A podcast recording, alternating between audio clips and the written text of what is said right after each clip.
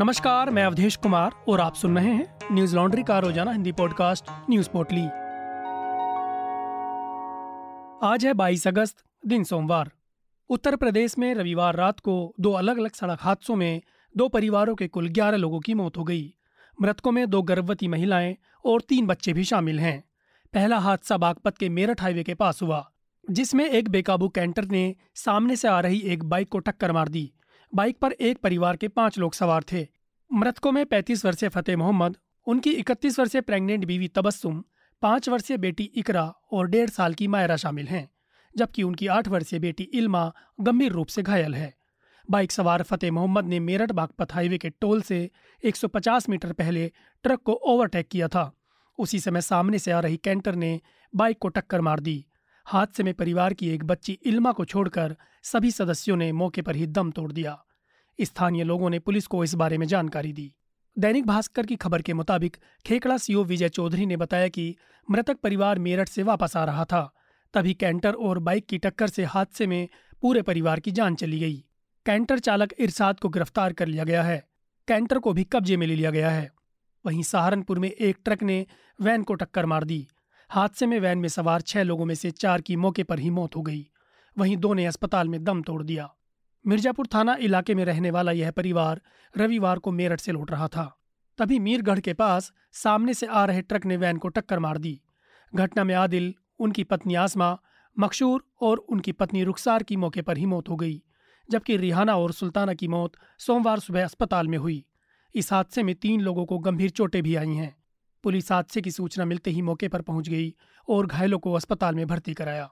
Truck driver घटना के बाद से ही फरार है। पुलिस ने शवों को पोस्टमार्टम के लिए भेज दिया है। देश भर में लगातार हो रही बारिश की वजह से कई राज्यों में बाढ़ आ गई है। वहीं कई सारे राज्यों में हाई अलर्ट जारी किया गया है।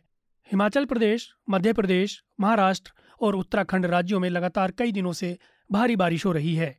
हिमाचल प्रदेश में लगातार बारिश की वजह से आई बाढ़ में मंडी के काशन इलाके में एक परिवार के आठ लोगों की मौत हो गई। यह सभी घर की छत टूटने से मलबे में दब गए थे। घटना के समय मौजूद गाँव के अन्य लोगों ने परिवार की मदद करने की कोशिश की। हालाँकि नाकाम होने पर गाँव वालों ने पुलिस को सूचित कर दिया।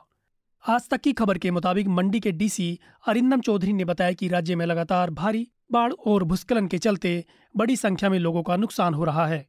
उन्होंने कहा कि उन्हें घटना की सूचना दी गई, परंतु हर और लैंडस्लाइड के कारण रेस्क्यू टीम समय पर नहीं पहुँच पाई। मरने वालों में गाँव के प्रधान और उनके भाई का परिवार शामिल था। घटना के समय प्रधान खेम सिंह, पत्नी, बच्चे, उनकी भाभी, भाई के दो बच्चे और उनके ससुर मौजूद थे। तभी अचानक से मलबा गिर गया। सुबह तीन बजे से दोपहर एक बजे तक चले रेस्क्यू से शवों को निकाला गया। शवों को पुलिस द्वारा पोस्टमार्टम के लिए भेजा गया है। वहीं मध्य प्रदेश में भी बारिश से हर दिन भारी नुकसान हो रहा है। कई ज़िले बारिश के कारण बाढ़ के खतरे का सामना कर रहे हैं। राज्य में बारिश से हाई अलर्ट लगाया गया है। राज्य में बच्चों के स्कूल बंद रखने के निर्देश दिए गए हैं। जी न्यूज़ की खबर के मुताबिक, मौसम विभाग ने कई जगहों पर बारिश का अलर्ट जारी किया है। इनमें राजधानी भोपाल सहित ग्वालियर, उज्जैन, दमोह, नरसिंहपुर और जबलपुर जिलों में अत्याधिक बारिश का रेड अलर्ट जारी किया गया है। इसके अलावा रीवा, नर्मदापुरम और चंबल संभागों के जिलों सहित अनूपपुर, शहडोल, उमरिया, डिंडोरी, कटनी, छिंदवाड़ा, सिवनी, मांडला, बालाघाट, खंडवा, धार और देवास में भी भारी से अति भारी बारिश का ऑरेंज अलर्ट जारी किया गया है। बता दें कि मध्य प्रदेश में पिछले 24 घंटों से बारिश हो रही है, जिससे नदी, नाले उफान पर हैं और बारिश के चलते एक बार फिर कई डैमों के गेट खोले गए हैं, जिससे नदियों का जल स्तर तेज़ी से बढ़ने लगा है।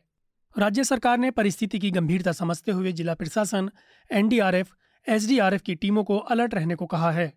ओडिशा में भी बालासोर और मयूरभंज में सुवर्ण रेखा नदी में बाढ़ आ गई। सरकार द्वारा निचले इलाके से लोगों को सुरक्षित स्थानों पर पहुँचाया जा रहा है। बाढ़ के कारण सात लाख लोग प्रभावित हुए हैं। वहीं इसमें से पाँच लाख लोग अब भी सात सौ तिरसठ गाँवों में फंसे हुए हैं। सरकार द्वारा तेज़ी से रेस्क्यू का काम किया जा रहा है। पाकिस्तान में हिंदू सफ़ाई कर्मचारी को ईर्ष निंदा के आरोप में लोगों ने बेरहमी से पीटा। लोग हज़ारों की संख्या में व्यक्ति के घर के नीचे जमा हो गए ताकि उसे पकड़ा जा सके। घटना की फ़ोटो और वीडियो सोशल मीडिया पर वायरल होने से लोगों को मामले की जानकारी मिली। व्यक्ति का नाम अशोक कुमार बताया जा रहा है। यह घटना पाकिस्तान के हैदराबाद की है, जहाँ अल्पसंख्यक हिंदू सफ़ाई कर्मचारी पर बिलाल अब्बासी ने कुरान के कथित अपमान की शिकायत दर्ज कराई। इसके बाद अशोक कुमार को पकड़ने के लिए लोग हज़ारों की संख्या में उनके घर में घुसने की कोशिश करने लगे, जिस दौरान मारपीट की गई। हालाँकि मौके पर पहुँची पुलिस ने भीड़ को तितर बितर करते हुए अशोक कुमार की जान बचा ली। दैनिक भास्कर की रिपोर्ट के अनुसार, जिस कुरान को जलाने के आरोप में अशोक को मारा गया, वह असल में एक मुस्लिम महिला द्वारा जलाई गई थी। पर आपसी झगड़े के चलते आरोप अशोक पर लगाया गया। बिलाल अब्बासी और अशोक में आपसी मतभेद और झगड़े की बात सामने आई है। पाकिस्तानी पत्रकार नायला इनायत ने ट्वीट करके बताया, पाकिस्तान के हैदराबाद में हिंदू सफ़ाई कर्मी अशोक कुमार को कुरान का अपमान करने के आरोप में धारा दो बी के तहत गिरफ़्तार किया गया है। पीड़ित अशोक कुमार को कथित तौर पर हैदराबाद के सदर में राबिया केंद्र में रखा गया है। दुकानदार बिलाल अब्बासी के साथ झगड़ा होने के बाद बिलाल ने अशोक के खिलाफ शिकायत दर्ज कराई। बता दें कि पाकिस्तान में ईर्ष निंदा के कट्टर कानूनों के चलते कई लोगों की पीट पीट कर हत्या की गई है। दिसंबर 2021 में ईर्ष निंदा के आरोप में श्रीलंकाई फैक्ट्री मैनेजर को भीड़ ने पहले पीट कर मार डाला और फिर आग लगा दी थी। दिल्ली की आबकारी नीति घोटाले में सीबीआई जाँच की मार झेल रहे उप मुख्यमंत्री मनीष सिसोदिया ने बीजेपी पर बड़ा आरोप लगाया है। मनीष ने बीजेपी पर आप को तोड़ने की कोशिश करने का आरोप लगाया। उन्होंने कहा कि बीजेपी ने उन्हें अपनी पार्टी में शामिल होने का ऑफ़र दिया है। मनीष सिसोदिया ने प्रेस कॉन्फ्रेंस करते हुए बताया कि मुझे बीजेपी का संदेश आया है कि आप छोड़ दो और जब छोड़ो तो पार्टी को भी तोड़ दो। हम सीबीआई और ईडी के लगाए सारे केस हटवा देंगे और तुम्हें मुख्यमंत्री भी बनवा देंगे। गुजरात दौरे के दौरान मनीष ने कहा कि वह मुख्यमंत्री बनने के लिए राजनीति में नहीं आए हैं। वह बच्चों को अच्छी शिक्षा देने के लिए, लोगों की सेवा के लिए आए हैं। उन्होंने कहा, मेरा भाजपा को जवाब है कि मैं महाराणा प्रताप का वंशज हूँ। राजपूत हूँ, सर कटा लूँगा, लेकिन भ्रष्टाचारियों, षड्यंत्रकारियों के सामने झुकूँगा नहीं। मनीष सिसोदिया के इस बयान के बाद बीजेपी ने मुख्यमंत्री निवास के बाहर प्रदर्शन किया और उप मुख्यमंत्री मनीष सिसोदिया की पद से इस्तीफे की मांग की। आम आदमी पार्टी की ओर से बार बार सिसोदिया को महाराणा प्रताप का वंशज बताया जा रहा है। इस पर बीजेपी का आरोप है कि आम आदमी पार्टी जाति कार्ड खेल रही है। इस मामले में रविवार को आपके राष्ट्रीय संयुक्त महासचिव और गुजरात के नेता इसुदान गढ़वी ने सोशल मीडिया पर टिप्पणी की। उन्होंने लिखा कि महाराणा प्रताप के वंशज मनीष सिसोदिया को भाजपा झूठे आरोप में परेशान कर रही है। इसके चलते गुजरात के राजपूत युवाओं में रोष है। बता दें कि मनीष सिसोदिया और दिल्ली सरकार की परेशानियाँ और बढ़ गई हैं। अब सीबीआई ने एक हज़ार लो फ्लोर बसों की खरीद में भ्रष्टाचार के आरोपों को लेकर जाँच शुरू की है। दिल्ली सरकार ने बस खरीदारी में लगे आरोपों का खंडन किया है। उन्होंने सीबीआई के गलत इस्तेमाल की बात की है। बता दें कि आपके आठ नेताओं पर सीबीआई द्वारा लुकआउट नोटिस जारी किया गया है, जिनमें मनीष सिसोदिया का नाम शामिल नहीं है। उनके खिलाफ अभी कोई सर्कुलर जारी नहीं हुआ है। आपका आरोप है कि उन्हें और उनकी सरकार के खिलाफ केंद्रीय एजेंसियों का गलत तरह से इस्तेमाल हो रहा है। पर आप पार्टी किसी भी हालत में झुकेगी नहीं। सोमवार को दिल्ली के जंतर मंतर पर संयुक्त किसान मोर्चा अराजनीतिक की ओर से महापंचायत की गई। सभी किसान एमएसपी की गारंटी समेत विभिन्न मांगों को लेकर इस सभा में शामिल हुए। दिल्ली पुलिस ने इस सभा की अनुमति नहीं दी थी, जिस कारण अन्य राज्यों के किसानों को दिल्ली में आने से रोकने के लिए दिल्ली के सभी सिंगो, टीकरी, गाजीपुर बॉर्डर सील किए गए और बॉर्डर पर बैरिकेडिंग लगाए गए। महासभा में पाँच हज़ार के करीब किसान शामिल हुए। प्रदर्शन में 19 किसानों को भी हिरासत में लिया गया, जिसके बाद गाजीपुर बॉर्डर पर किसान धरने पर बैठ गए। किसान महासभा में शामिल होने के लिए बिहार, हरियाणा, पंजाब, उत्तर प्रदेश, राजस्थान समेत देश भर से किसान दिल्ली के लिए निकले, पर उन्हें बॉर्डर पर ही रोक दिया गया। राजस्थान में माहौल बिगड़ने से धारा 144 लागू की गई। प्रदर्शन में भाग लेने जा रहे किसान नेता राकेश टिकैत और उनके कुछ साथियों को पुलिस ने गाजीपुर बॉर्डर से हिरासत में ले लिया और उन्हें वहाँ से मधु बिहार थाने ले जाया गया। इस दौरान राकेश ने कहा, क्या दिल्ली जाना बैन है? क्या कोई हरा गमछा और चादर ओढ़कर दिल्ली में प्रवेश नहीं कर सकता? पुलिस हमारी आवाज़ दबा नहीं सकती। हम रुकेंगे नहीं, झुकेंगे नहीं। अमर उजाला की खबर के मुताबिक पुलिस अधिकारियों ने बताया कि किसान मोर्चा की तरफ़ से अनुमति मांगी गई थी, पर जिला पुलिस ने सभा की अनुमति नहीं दी। रविवार रात से दिल्ली के बॉर्डर सील कर दिए गए हैं। किसानों को व उनके ट्रैक्टर का नई दिल्ली में प्रवेश रोका गया। दिल्ली पुलिस हाई अलर्ट पर रही। हालाँकि तमाम बड़े किसान नेता दिल्ली के गुरुद्वारों में पहले ही मौजूद थे।